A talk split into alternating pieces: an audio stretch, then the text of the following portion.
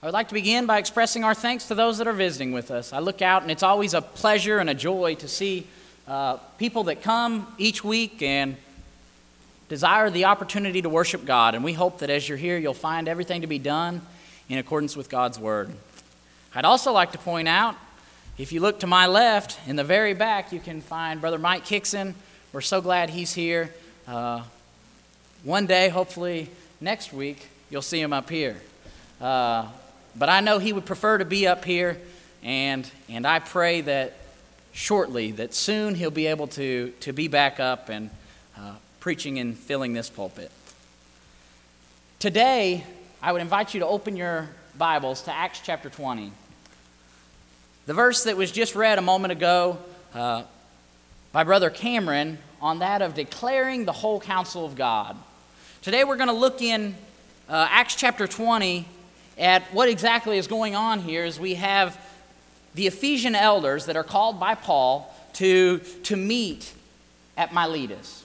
He, wants, he desires to meet with them because of the things that are about to take place, because he's also afraid that he's not going to see them anymore, and because he wants to warn them about the future.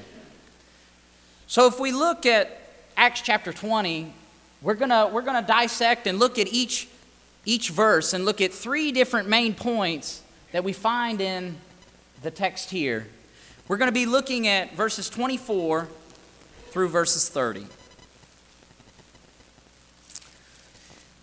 So in Acts chapter 20, in verse 24, we see it says, But none of these things move me, nor do I count my life dear to myself, so that I may finish my race with joy and the ministry which I received from the Lord Jesus to testify to the gospel of the grace of God.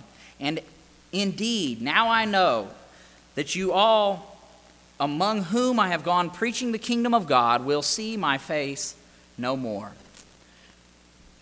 For the first point, I chose Paul's evacuation. What we see really taking place here is Paul saying, Hey, I'm going away. You're not going to see me anymore, but yet I desire to talk with you. He has a desire to wish them off. He's kind of giving his goodbye, so to speak, to the elders that are there at Ephesus. So we see Paul's evacuation as he has the end of his course in mind. Now, when we think about Paul and the end of his course, the first thing that, that I think of is that of 2 Timothy chapter 4 and verse 7, where he said he has finished his course. He said, I've run the race, I've finished my course. Uh, the, the two terms is later on in his life, first used here, or one time used here in Acts chapter 20. Later used, he says, I have finished my course. The time of my departure is at hand. He had done what he had set out to do. His time was soon to be over with. But at looking in Acts chapter 20 and noticing in verse 24, it says, But none of these things move me, nor do I count my life dear to myself. This reminds me of Philippians chapter 1 and verse 21, where the Apostle Paul says, For me to live is Christ, and to die is gain. Notice that here in verse 24, he says, I count my, nor do I count my life dear to myself. It's not all about me, but so that I may finish my race with joy. So he's got a purpose, he's got a course, he's got a aim or a direction that he's heading towards. I believe it has to do with that of the people he desires to teach. I believe his course that he has in mind is the good that he can do for the whole of the kingdom. And I believe his course is that of going to Rome. As we see here in Acts chapter 20, at the end of verse 24, it says, to testify to the gospel of the grace of God. Paul's plan was testifying the gospel of the grace of God. If there's something that is, that is great, that we can hold, hold on to with all our strength, we can look forward to knowing that we have something great, it's the grace of God. Sometimes it seems as though we overlook one subject or another. I don't know if we overlook which one it might be because they're all important. When it comes to the grace of God, there's nothing more that we can have without Christ. Without, without the blood of Christ, we wouldn't have that grace of God that gives us the opportunities that we have today.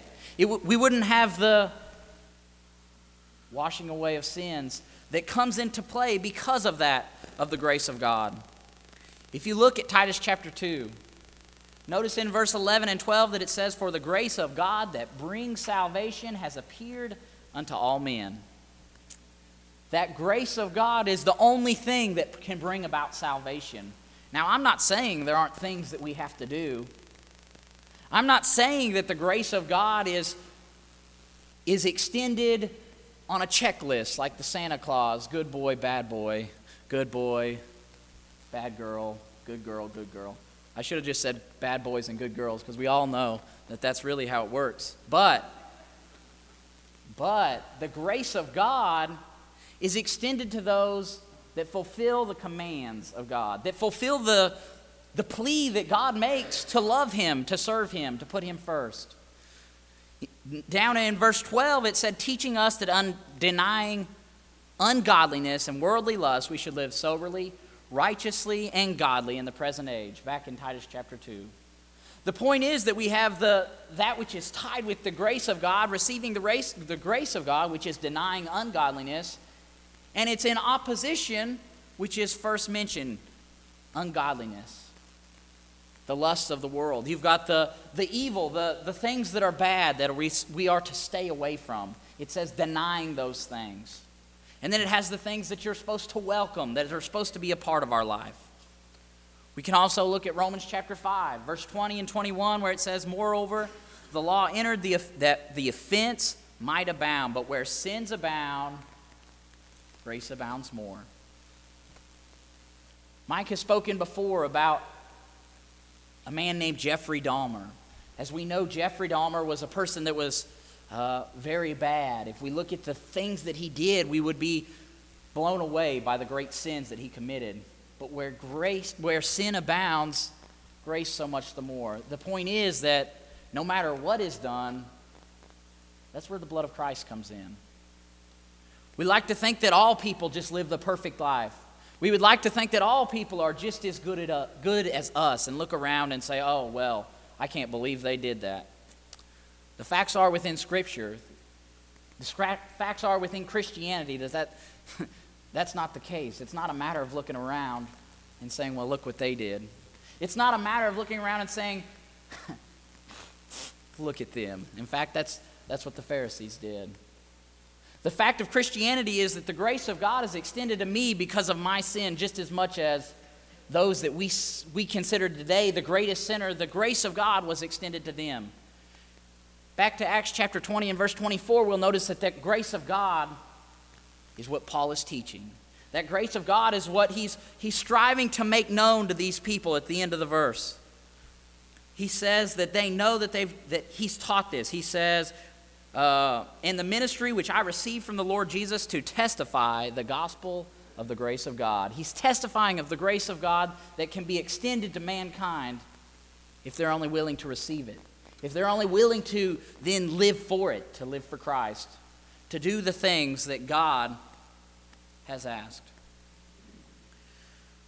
Paul's plan was to testify that of the gospel of the grace of God, the gospel being the good news the grace being the one that can justify us with the Father, being the, the opportunity that we have to be cleansed because the grace comes into play.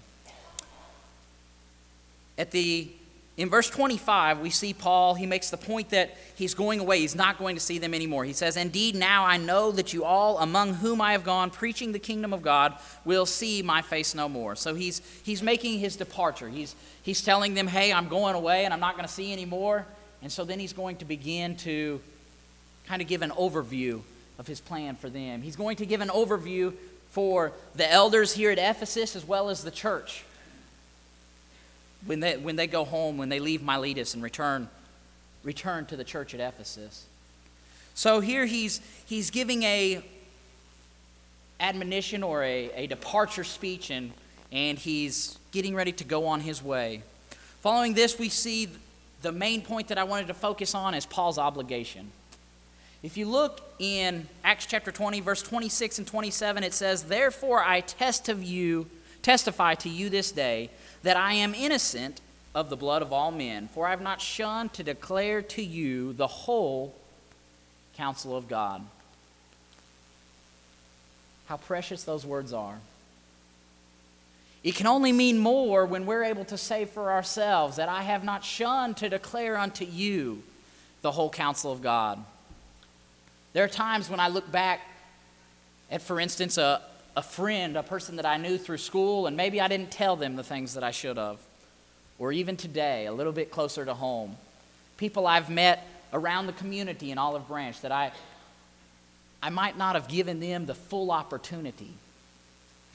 Notice the attitude that, that Paul had in verse 26 I testify to you this day that I am innocent of the blood of all men. What he's meaning, what he's saying is, I've given the opportunity.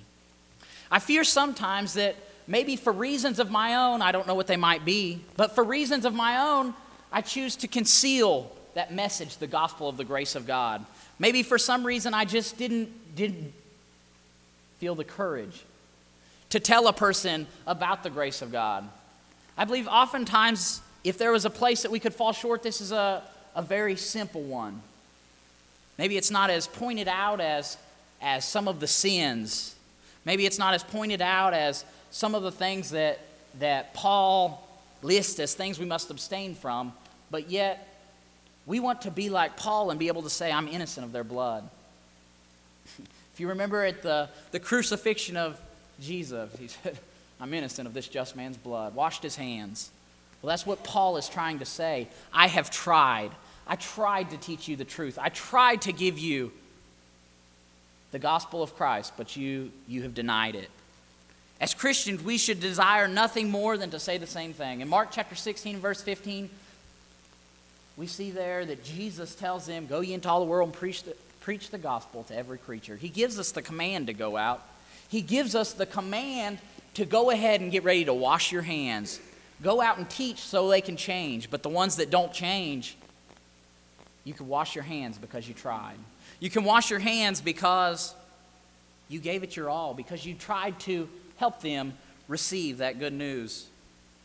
In John chapter 4, verse 34, Jesus said he came to do the will of his Father. He came to do the work of the one that sent him, to finish his work. We, we should be just like Jesus, as Paul here is, is mentioning that he has, can wash his hands because he's tried to teach them. Jesus said, Know you not that I'm come to do the will of my Father.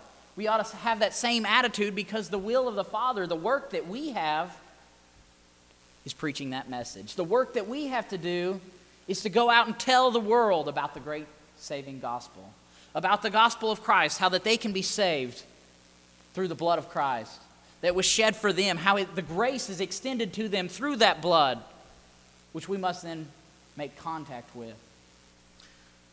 Spreading the good news should be the greatest privilege known to man. I believe if you look at Paul in the beginning of Romans chapter 1, when he's speaking there, I feel like there's an enthusiasm in his voice. When he says, So much as in me is, I'm now ready to preach the gospel to you that are at Rome also. I feel like there's an excitement to go out and to make the gospel known unto them. I believe today we ought to have that same excitement. So much as in me is, I want to be ready to go out and to preach the gospel. I want to be able to go out and make known to people the good news of Christ. I would say it would make a great New Year's resolution to, to, to be sure that I tell everyone more about Christ. But I don't want it to be a New Year's resolution. I want it to be a December 1st, 14th re- resolution. I want to, from today, make sure that I try to do everything I can to convert a person to Christ. I want to do everything I can to say, as Paul did, that he washed his hands, that he had done everything he could to teach these people. Spreading the, the, the good news is the greatest thing that we can do. If you look in Ezekiel chapter 3, possibly this is, this is what Paul is making reference to when he says that he could wash his hands. But if you look at Ezekiel chapter 3, you'll notice in verse 17 and following it says, Son of man, I have made you a watchman for the house of Israel. Therefore, Hear a word from my mouth and give them warning from me. When I say to the wicked, You shall surely die, and you give him no warning, nor speak to the warn the wicked from his wicked way, to save his life, that same wicked man shall die in his iniquity, but his blood will I require at your hand. Yet if you warn the wicked, and he does not turn from his wickedness, nor from his wicked way, he shall die in his iniquity, but you have delivered your soul. You see that the, the end, end result drops closer to home. Not only did, it, did they have the responsibility to teach, but when they, when they didn't do, he says, I required at your hand. But when you teach and they don't, and they don't receive it, you see that their hands were cleaned, their hands were washed, they were not accountable for that person. They didn't have that, that great weight on their shoulders. Man, I didn't help them. I believe one of the greatest opportunities that we can have is the uh, opportunity to go out and teach someone. Speaking this week with Billy during the funeral, he talked about one of the, the men that he had studied with who had been baptized and has, has gone on to not only live a Christian life, but has become a preacher and has converted many more. What a joy it is to know that you helped a person. But how sad it would be to know that there was someone that you didn't try, that you didn't give the opportunity. If you look at Acts chapter 18, just a couple pages back from where we are in Acts chapter 18, verses 5 through 6, it says, When Silas and Timothy had come from Macedonia, Paul was compelled by the Spirit and testified to the Jews that Jesus is the Christ. But when they opposed him and blasphemed, he shook his garments and said to them, Your blood be upon your own heads. I am clean. From now on, I will go to the Gentiles. He said, I tried. I wanted to help you follow Christ, but they weren't having it. They weren't going to do what he had said. It says, when they opposed and blasphemed, they went against everything he said. They said, don't teach us that message. We don't need any part of that. And he washed his hands and said, It's not on me. We see the, the great message as Paul goes out and preaches that of the gospel of Christ. Those that don't receive it, the hands are washed because it's not on me. We definitely don't want to have, have it be upon us that I didn't tell someone about the good news. Paul did not refrain from teaching anything, he taught them everything they had to know for their soul salvation. The desire today is to teach just that. One of my favorite passages of scripture, I believe, would be 1 Corinthians chapter 15. In 1 Corinthians 15, he des- describes and displays exactly what is that gospel what is, what is it that saved them? Being the gospel. How is it that they can stand? Being the gospel. 1 Corinthians chapter 15, it says, Moreover, brethren, I declare to you the gospel, which I preached to you, which also you received, in which you stand, by which also you were saved. If you hold fast the word which I preached to you, unless you believed in vain, for I delivered to you first of all that which I also received, that Christ also died, that Christ died for our sins according to the Scriptures, and that he was buried, and that he rose again the third day according to the Scriptures. We have the gospel plan, the gospel message. How that Christ died for our sins. He was buried and he rose again. If we compare that with Romans chapter 6, we see that just like Christ did that, the man that we are, being dead in sin, put off that old man of sin, being buried in the water, the watery grave of baptism, rising again to walk in newness of life. We see the gospel plan. We see the good news, the message that we're to preach. We see the message that we're to teach. Sometimes I hate the word preach because I feel like everybody thinks preaching is just for the preacher. The word preach goes into that of proclaiming the good news. Preach the good news. Tell the world about the good news. Paul did not refrain from teaching any part of the gospel. In Matthew chapter 28, Verse 19, we see that the command once again is left to go out and to teach, but also at the end in verse 20 it says, teaching them to observe all things whatsoever I've commanded you, and lo, I am with you always, even to the end of the world, or even to the end of the age, even to the end of time as we know it.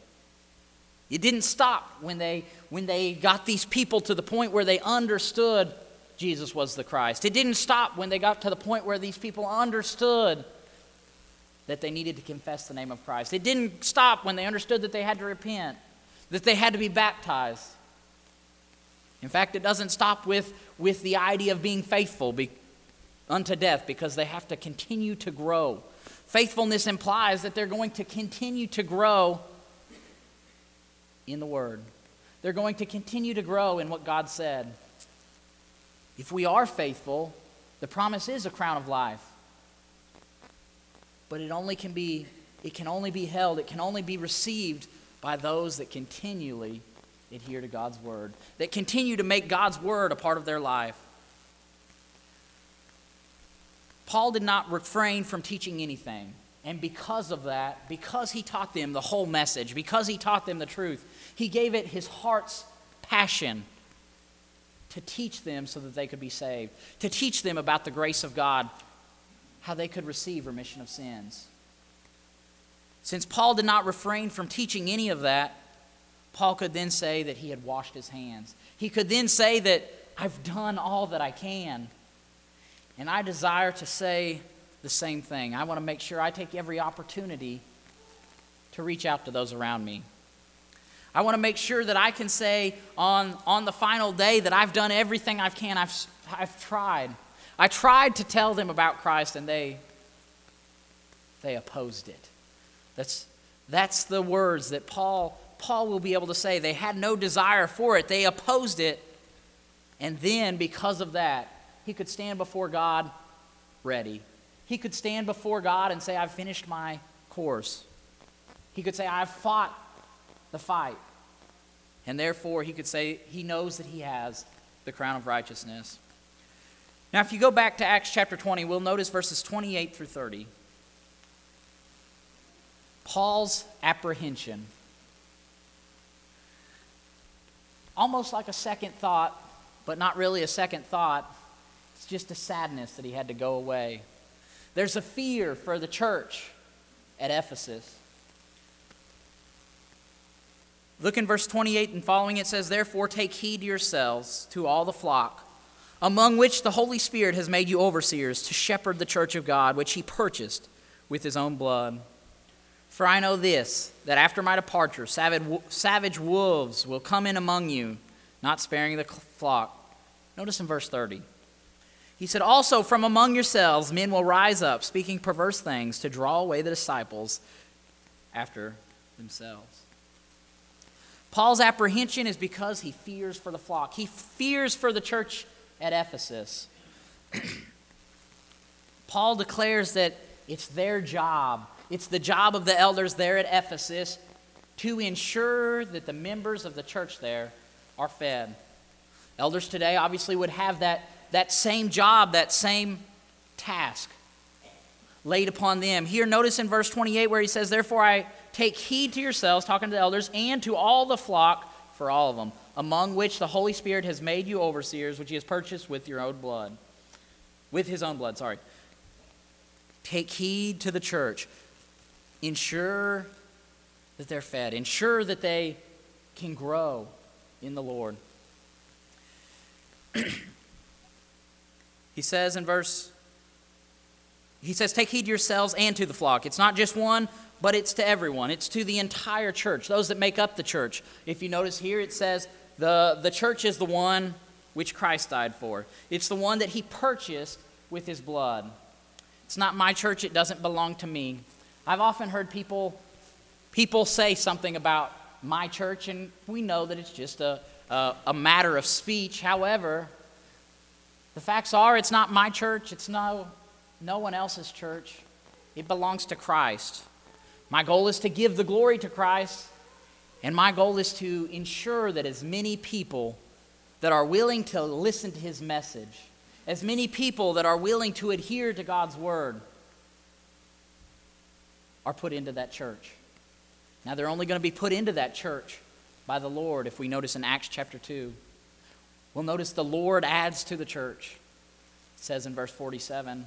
We'll notice that there's, there's things that they have to do to be added to that church. If you read through the rest of Acts chapter 2, or in fact, you could read through most any part of the New Testament and find out there are, there are tasks that are given to those that want to be found pleasing to God.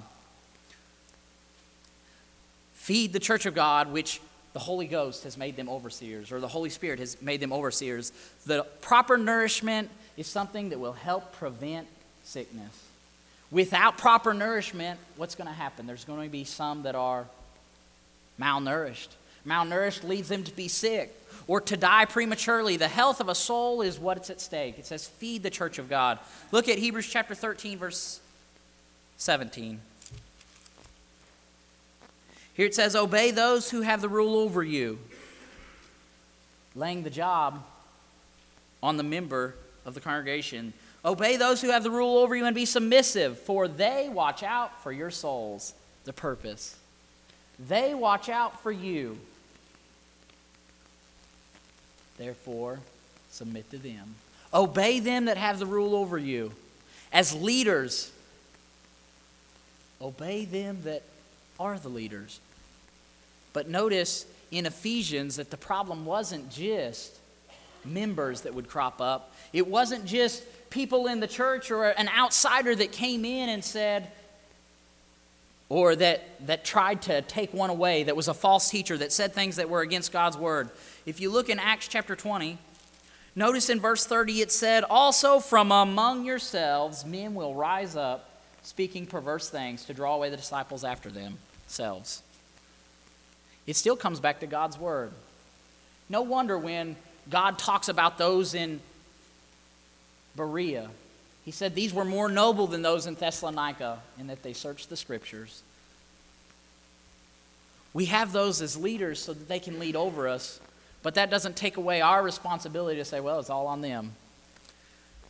Paul is encouraging the elders of the church because he knows what's coming. He knows the struggles that the church in Ephesus is going to have. If you look at Acts chapter 20, verse, uh, verse 29, it says, For I know this, that after my departure, savage wolves will come in among you, not sparing the flock. He knows that there's some that are going to try and destroy the church that God set up, that Christ set up. He knows that there are some that are going to come in to destroy all the good things that are happening. It's always possible and it's always a scary thought to know that there's Satan working to, destro- to try and destroy every good thing that's going on. It's a scary thought to know that, that all the good that we try to do, there's someone that's out there to oppose it. To, so, on, on our part, keep your head up, look forward to the goal, be on guard.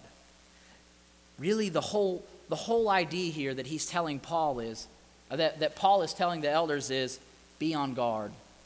Be on guard for false teachers. Be on guard for those that are trying to divide you, that are, that are coming in as wolves to devour the flock, because he cares about the souls. Now, if you notice back at the beginning of verse 28, it said, Among which the Holy Spirit has made you overseers. I want to point out real quick that it's no different today. Now, it is a little bit different in how it took place but today, one would be made an overseer by that of the Holy Spirit, meaning the inspired word. The Holy Spirit has given the inspired word so that we can study from it. And in that, for instance, in 1 Timothy chapter 3 or Titus chapter 1, we see the guidelines that the Holy Spirit has set up. So, in the same way, the Holy Spirit still today appoints or, or makes up those or authorizes those that are the elders, that are the bishops, that are the overseers.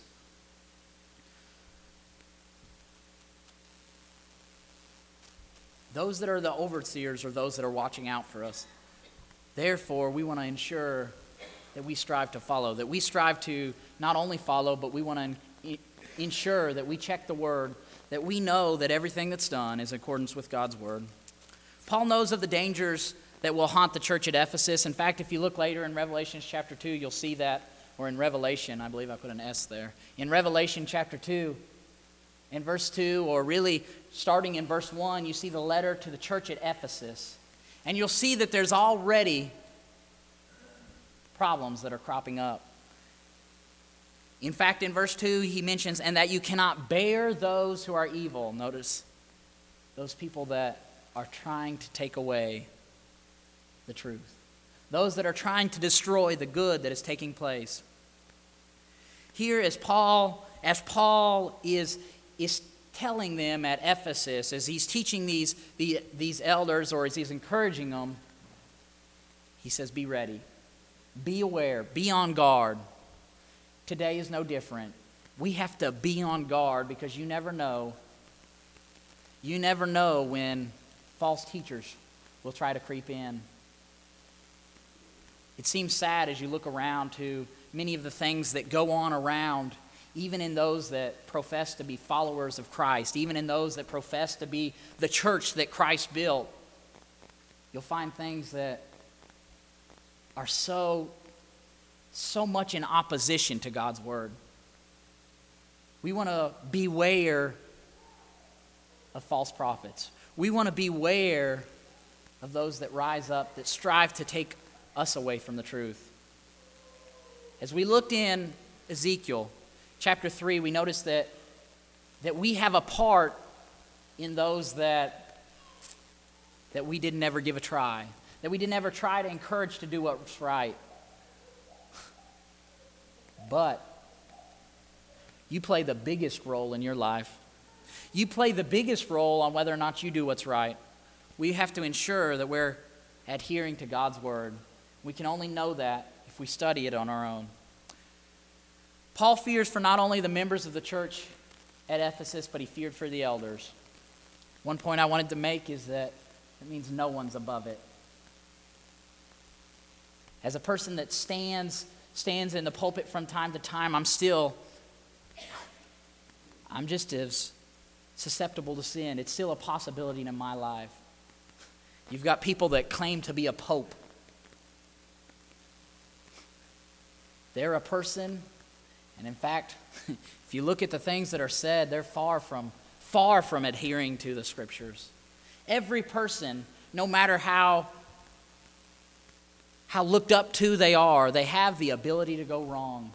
Once upon a time, there were people that had to break away from the universal church, or what was thought to be the universal church, because the things weren't, weren't in accordance with the scriptures. We need to ensure what we do is accordance with the scriptures. We need to ensure that we're like Paul and we can say, I've declared the whole counsel of God.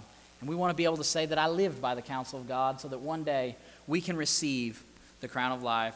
No person is above temptation. No person is above the po- possibility of falling away. Ensure for you, and, uh, and Jared Rhodes needs to ensure for me that we're ready on the day of judgment. All we want is for people to accept that same message that Paul taught. All we want is for people to be following after the gospel of the grace of God. We want people to be teaching the gospel of the grace of God. It's such a great blessing that we have the opportunity to receive that grace because of the blood of Christ. It's such a great blessing to know that Christ came and he suffered and died, though he was a perfect man, because he loved me. It's such a great blessing to know that I can follow him. I hope that if there's anyone here today that, that you would make that choice. If you look in Scripture, it's, it's not a hard message. If you look at that in 1 Corinthians chapter 15, as was mentioned earlier, how that Jesus, he died, he was buried, and he rose again, we can follow that same pattern. Let's put off this old person of sin, put off the person that, that hasn't been a follower of Christ, and reach out to the blood of Christ so that we can receive that grace, so we can have the opportunity of the home in heaven.